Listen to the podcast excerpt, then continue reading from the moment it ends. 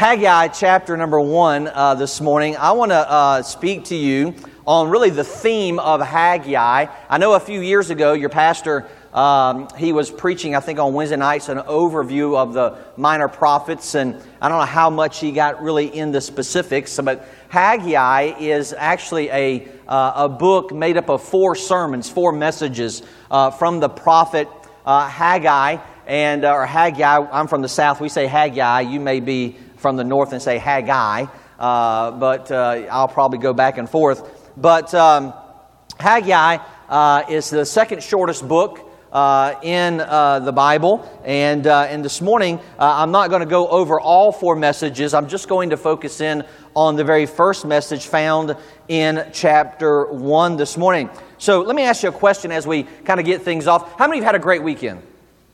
Kind of weird weekend. Fourth was on Thursday. How many of you had off on Friday? How many you had off yesterday? How many of you don't know where you're at? Okay, good. Uh, and so, um, think about this statement for a moment. Maybe you've used this statement before in your life uh, in, in some capacity, and it's the little phrase, it's time. It's time. For instance, some of you are going, it is time for a vacation. Amen. Some of you just got back from vacation, and what are you saying? It's time for another vacation from the vacation. Uh, maybe, maybe you've used it where, you know, uh, it's time to eat. Uh, when we're done here, some of you are going to be saying, it's time to eat. Maybe you said to your children, it's time for bed. And so you're, you're catching on. And, uh, and so we use this phrase, it's time, in, in many ways and in, many capacities. But here in Haggai, we're going to see that this little phrase is also used in a different way. And, uh, and, and maybe in, a, in an introspective manner. Uh, a pastor by the name of Craig Groeschel said this about this little phrase, it's time. He says, So often you can wake up in a certain stage of life and have this real, unsettling, and sinking feeling. You think by, the, uh, by this point in life that you expected more.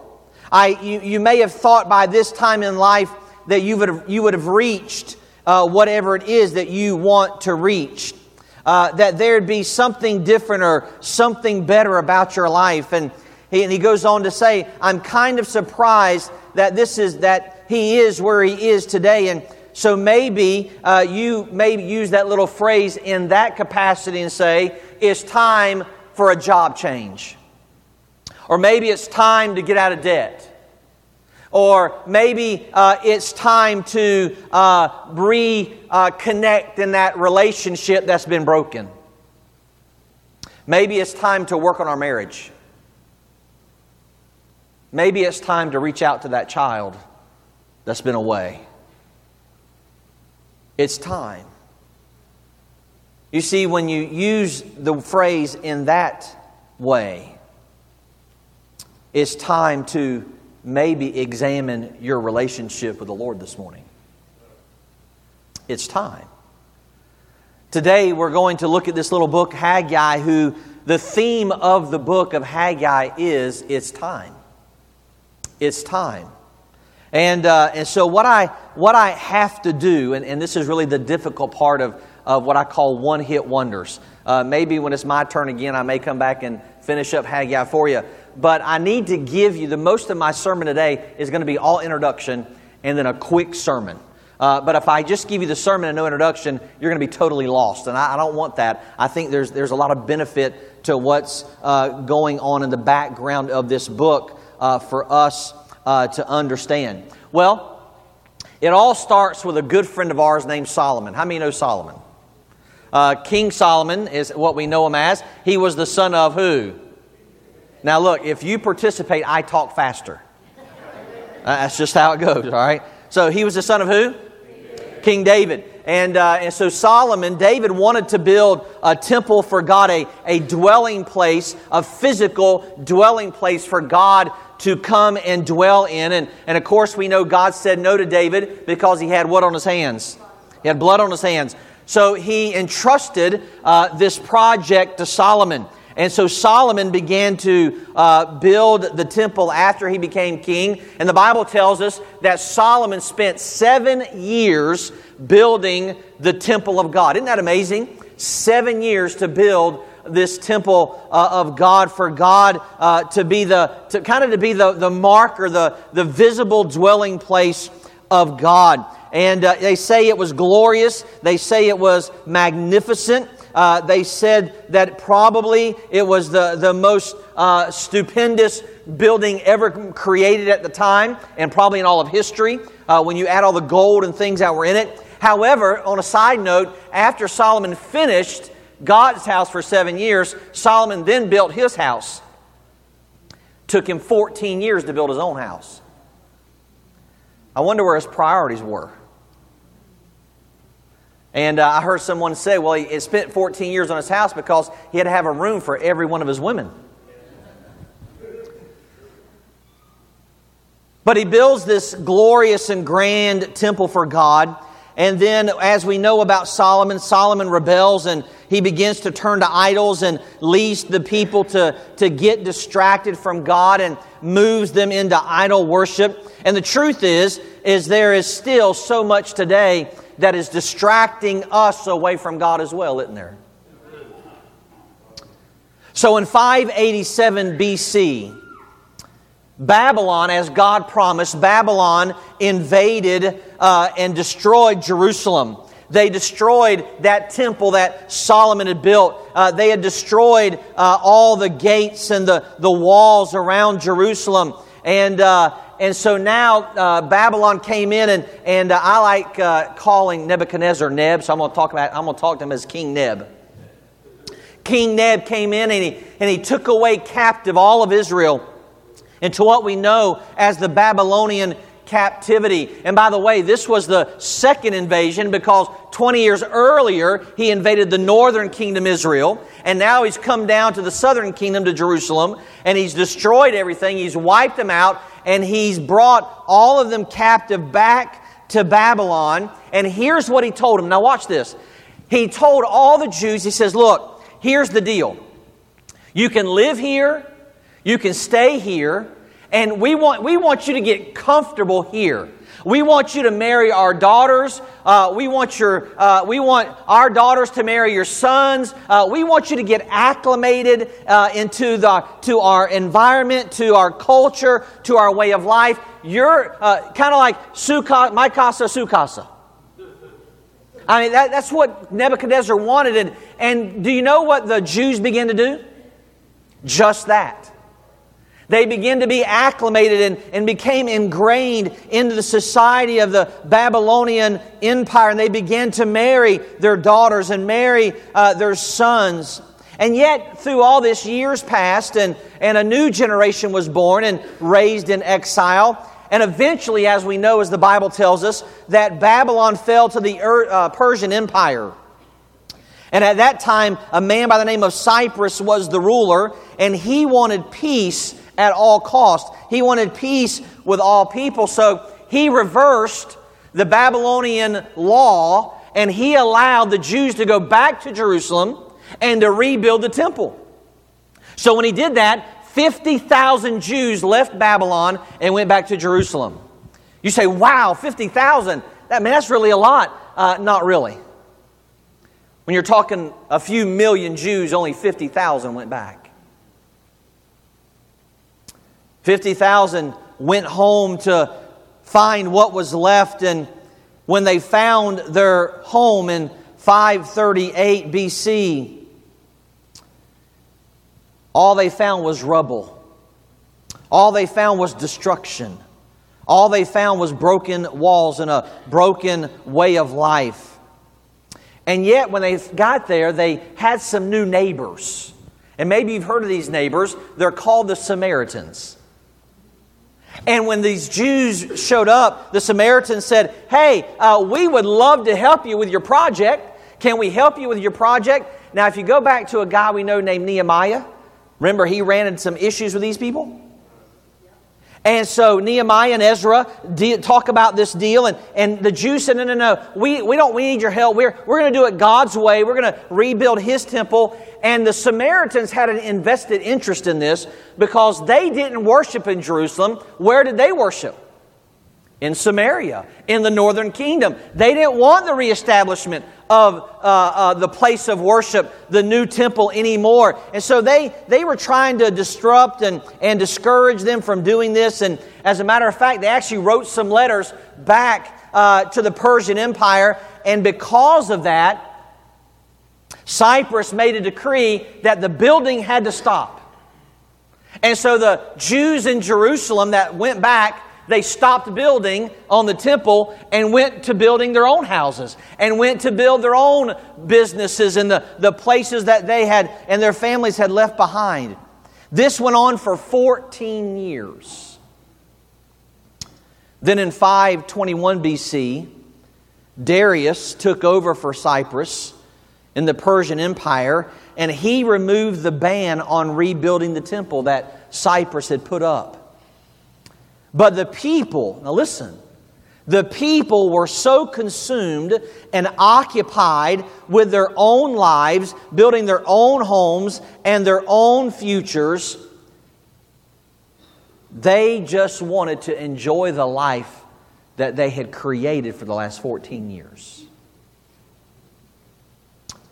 So God raised up two prophets a man by the name of Haggai and a man by the name of Zechariah. And here's what their message was it's time. It's time. Can I just take a, what I call a divine timeout for a moment? Would you look around our country? We celebrated the 4th of July this past week. You look at our country, some of you are older in life, some of us are still younger in life. Even at my age, I've seen how America's changed and you look at our nation, would you say it's time?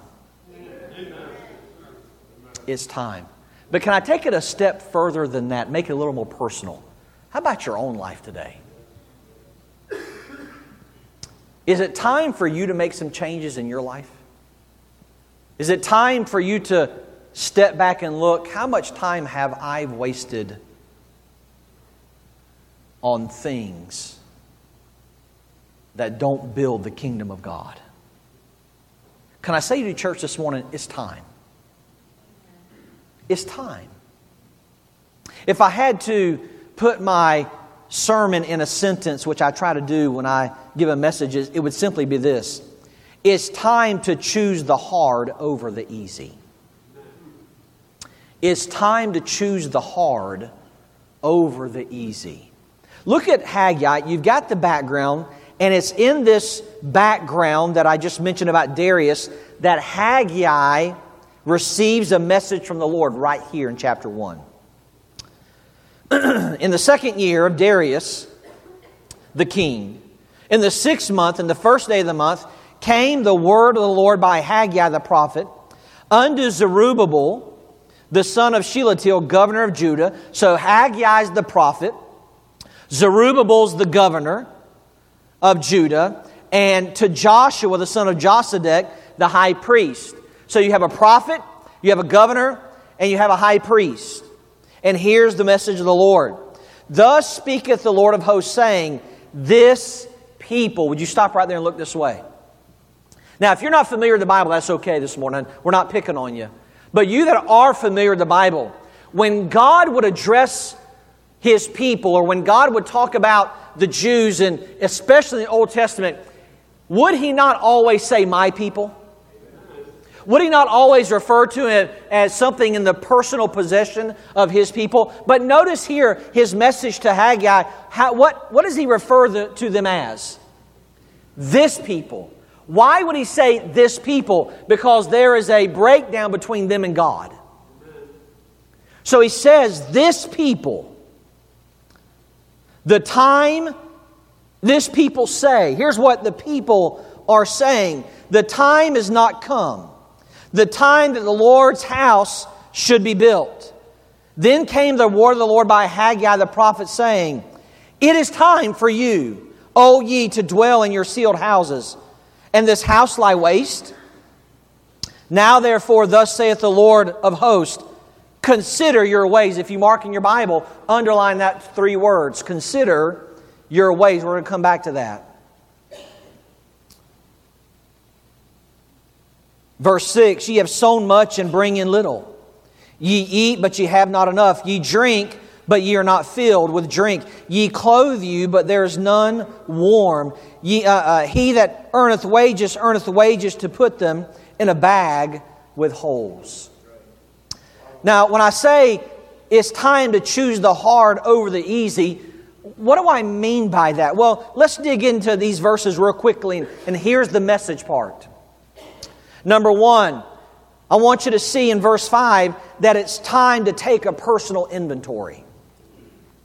It's time to take a personal inventory. John Phillips, uh, commentator, said this about Haggai's message was that it was to wake up a people sunk in spiritual apathy towards, the, uh, towards what are true spiritual values. You see, these uh, 50,000 had become comfortable, they had become spiritually apathetic.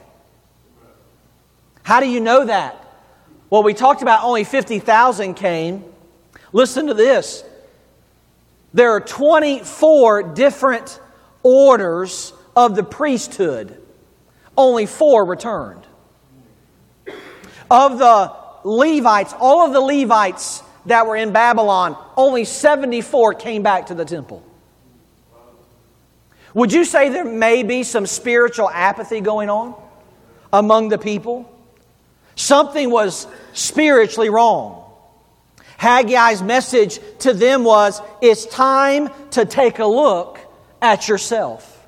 Now, why, eh, look at these verses with me. Why, why was there a need for them to take personal inventory? Well, look at verse 2. Thus speaketh the Lord of hosts, saying, this people say, The time is not come, the time that the Lord's house should be built. Here's what they said Ah, uh, no, we're, we're good. We're good. We're, we're fine just like we are. Can I describe what verse 2 is saying? They're indifferent. They don't care. They don't care about spiritual things. They don't care about the temple of God. They don't. Do you know in, in 14 years, this is in message 2, but in 14 years, all they were able to accomplish was lay a foundation. In 14 years. Do you know most of you, if you hired a builder and all he did was a foundation in 14 years, you'd probably fire him? That's all they accomplished. Why? Because they were indifferent. They had a I don't care attitude. They didn't care about the things of God. They didn't care about the temple of God. What did they care about? They cared about their own houses. They cared about their, their own way of living and doing life. They only cared about themselves. But number two, not only were they indifferent, but look at verse 4. It is time for you, O ye, to dwell in your sealed houses, and this house lie waste. Number two, they were distracted. it's interesting. In verse 4, it says, Ye dwell in your sealed houses. Now, the word sealed there is interesting. It would be the equivalent to paneling. How many of you bought a house had paneling in the house? Remember that old brown paneling? The, my first church I pastored in North Carolina, they had a parsonage, and I'd never seen this before. I went in there, and they had gray ash paneling. Never saw it before. Uh, maybe it, this, this idea of sealed is a, is a paneling, or, or maybe uh, you would, we, we would note it maybe as wainscoting. You say, what is that? It's decorative, it's not necessary. You see, they were distracted by decorating, by decoration. They were distracted from what God wanted to do because they wanted to make everything else prettier in their life. Now, I'm not against pretty, I have a wife. And she likes to decorate. Just like most of you women probably do as well. Pastor talked about it. You paint a room and now you got to get new furniture, new blinds, new curtains, new carpet. There's nothing wrong with decorating, but this decorating distracted them from what God wanted them to do. They were indifferent, they were distracted. But look at verse 6. Ye have sown much, and you what? Bring in little. Ye eat, but you have what? Not enough. Remember, I said if you talk back, we go faster. Ye drink, but you're what? You're not filled with drink. You're clothed, but you're not you're not warm. You earn wages and you put them in a sock that has holes. Socks in the Hebrew, by the way. What is he saying to them? Here's what he's saying He says, You're disillusioned. You're indifferent. You don't care. You're distracted. And you're disillusioned. He says, You think you work, oh, you're working so hard trying to earn money. You're working so hard and you, you try to earn more money and more money and more money because we think if I could just get that next better job, if I could just get the next better house, if I could just get the house I'm going to have for retirement, if I could just get the cars they're going to have for retirement, and they get distracted and they get indifferent, and then they become disillusioned. Because here's the disillusionment it's never enough. It's never enough. He says, you're eating and you're never full. Can I say to you, in, in about 25 minutes, some of you are going to go to a restaurant, Pastor and I will, and we're going to eat. And this amazing thing happens about 6 o'clock, we're hungry again. Why? Because we're never full. I've got a water bottle in my car with alkaline water that this doctor told me I have to drink. And I'll drink, I'll drink some of it when I get there. But you know what's going to happen 15 minutes later? I'll drink more. See, we're delusion, and, and please don't take this the wrong way, don't get offended. I'm as patriotic as they come. But our churches today have more American Christians than Bible Christians. And we, as American Christians, have become disillusioned by the American dream. Listen, please, church, listen to me. There is no such thing as the American dream in the Bible. It's not there, you can't find it. And we are disillusioning ourselves.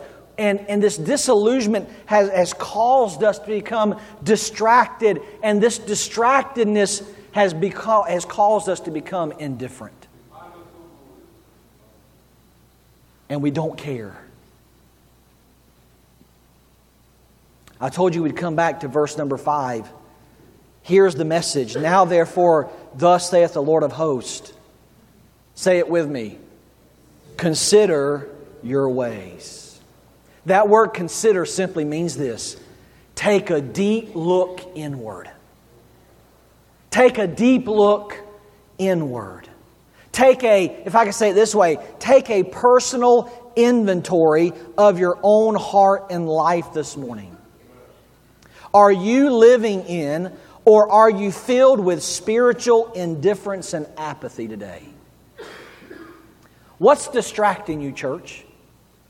What are you giving your attention to? What are you giving your time to?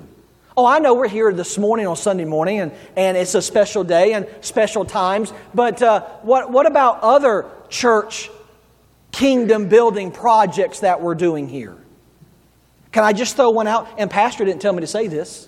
He, he, got, he's, he got so upset he's leaving. See, that's what the conviction of the Holy Spirit does.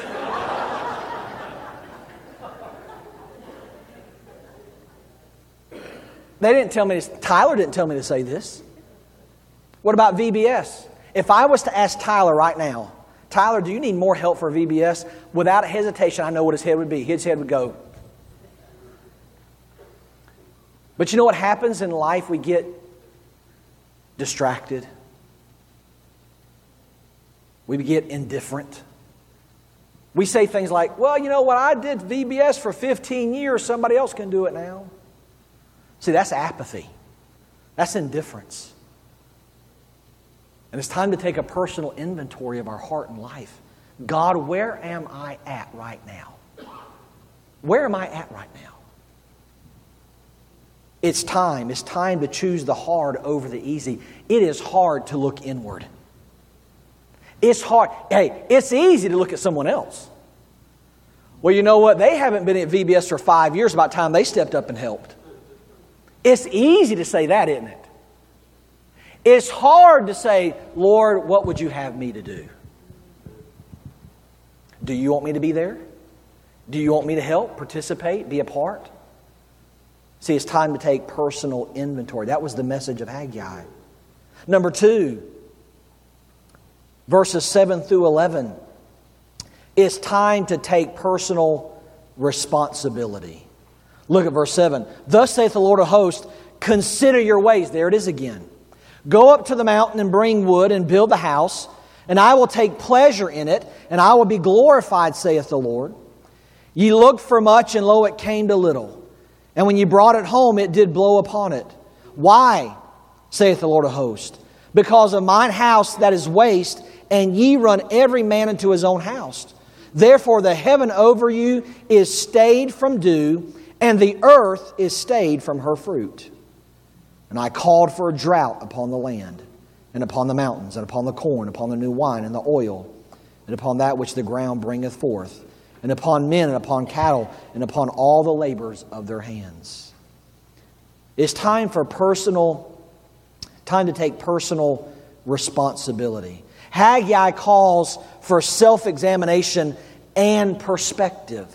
You see, the Lord here in these verses gives clear and decisive instructions for them to take personal responsibility. And I want you to see something. Now, in, in, in, our, in our type of church, we use a word that means take personal responsibility. It's the word repentance. It's the word repentance. That means I'm, I'm going to do something different than the way I have been doing it. Now, notice what he, what he says in verse number 8. What he's about to tell them to do is going to be hard. Go up to the what? to the mountain. You ever climbed a mountain? I did. In Mexico, where my in laws were missionaries, my father in law had this bright idea that he would take his son in laws up into a volcano. Where they lived in Toluca was already a mile high, like Denver. And now we're going to go up into a volcano. So we walked around it the first time to get inside. No problem. It was okay. Air was thin, but I was good. Then my brother in laws had this idea well, instead of going back out, we'll just climb over the top and down the side. I'm 22 years old, no problem. I took 10 steps, we all stopped and we're sucking wind. 10 more steps, stopped, we started eating snow. Couldn't breathe, couldn't walk. It was, say it with me, hard. Look at what God tells them to do. Go up to the mountain and do what? Bring wood. Listen, they didn't have big old truck. They didn't have no F 150s back then. All, listen, they may have had they may have had two donkeys or a camel. What he was telling them to do was hard. Go up to the mountain. Cut down. Listen, nobody was cutting trees for them. They had to cut them down. They had to cut the trees down. They had to drag them back down the mountain. And once they got back down the mountain, they had to start building the temple. And notice what he said in the end of verse 8. And I will do what? Take pleasure. And I will be what? Glorified. You see, when you and I choose to do what is hard, which is take personal responsibility, God gets the glory. See, what God wants out of your life and what God wants out of my life is he wants the glory. Isaiah 42, verse 8, he says, I am the Lord, that is my name, and my glory will I not give another, neither my praise to graven images. Do you know why he wanted his temple rebuilt? Is because it was where his glory would be. That was where his physical presence would be. Church, listen to me. Are we building temples today? No. Who is the temple of God? You and I. See, God doesn't dwell in temples made with hands anymore. Corinthians says we are the temple of God. And where does, where, watch this, watch. Where is God going to get the most glory from today?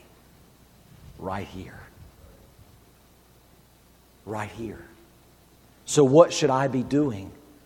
I should be doing the hard work I should be doing the hard spiritual work in my life to make sure there is nothing in the way. There's no distractions, there's no apathy, there's no indifference, that everything in my life is where it should be so that I can glad now watch this, I can gladly reflect an accurate picture back to God of who he is.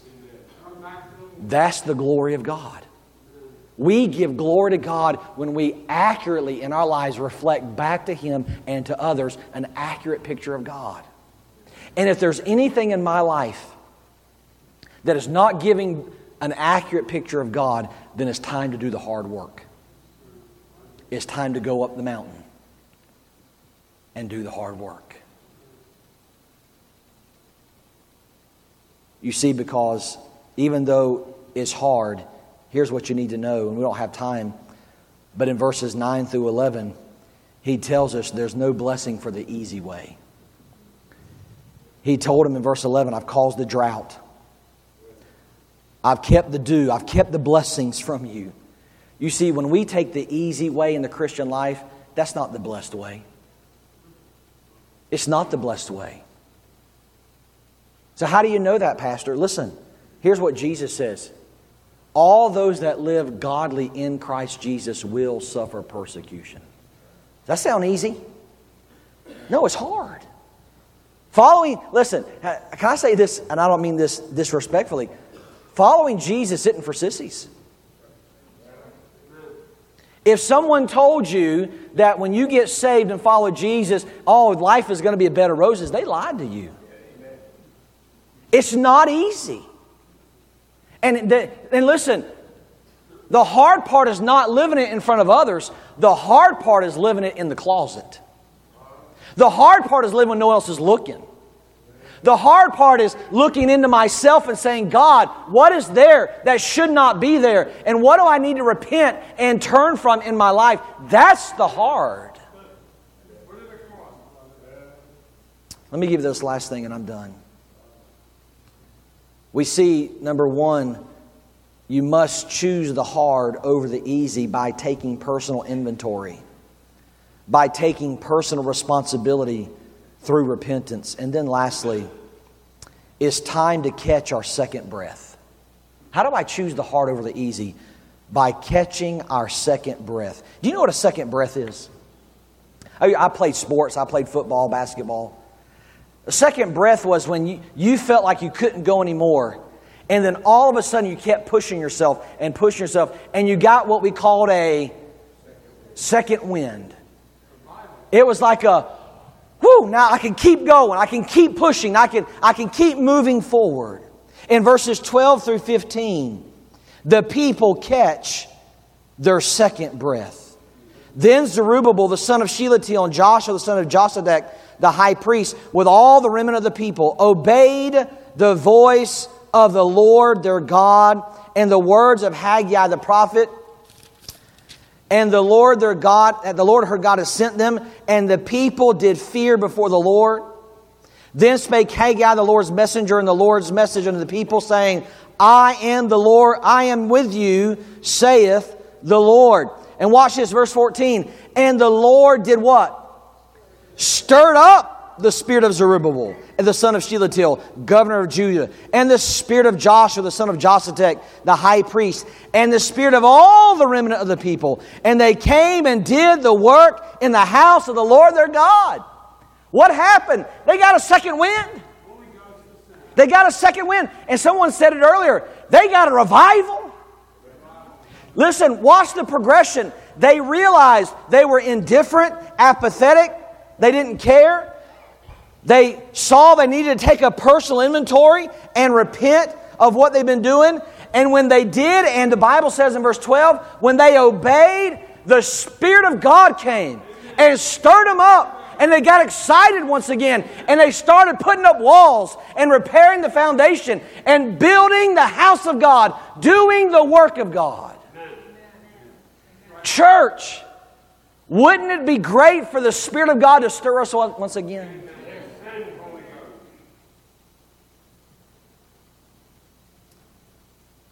God gives them a message. They listened to His word. They responded to the message with obedience. And then they received a new internal motivation. These people were affected emotionally, mentally, as well as spiritually. They were stirred. You know what, church? You know what we need? To consider our ways, to look deep inside. See, I, have pastored, been in ministry 22 years, as long as your pastor has. I, I've been in every church you can imagine. I've seen it, I have literally seen it all. And what the church does not need is something new. Now, don't get me wrong. I, am I'm, for, I'm for technology. I'm not talking about that. We don't need a new message. We don't, we don't, we don't need really a new method. What we first need above and all else is we need a stirring of the Spirit of God again. And I'm telling you, church, listen to me. The man who stands here week after week, it's not his job to stir you. Now, listen to me. And he walked out, he's probably listening now. It's okay. I, read, a, I heard a quote this week, and I, I want to help you because I want to help your pastor. Many people in churches today think that it's the responsibility of the pastor to keep the fire burning within him so that others can come and get warm. And listen to me. You will put that fire out if you try to get warm from him. It's your job to have your own fire. And it's the Holy Spirit of God that stirs that fire. And, he, and as he stirs the fire in you, he'll stir the fire in him. And when his fire is stirred and your fire is stirred, the kingdom of God work begins to be built. Wouldn't you like to see that? I would. Here's what it takes choosing the hard over the easy.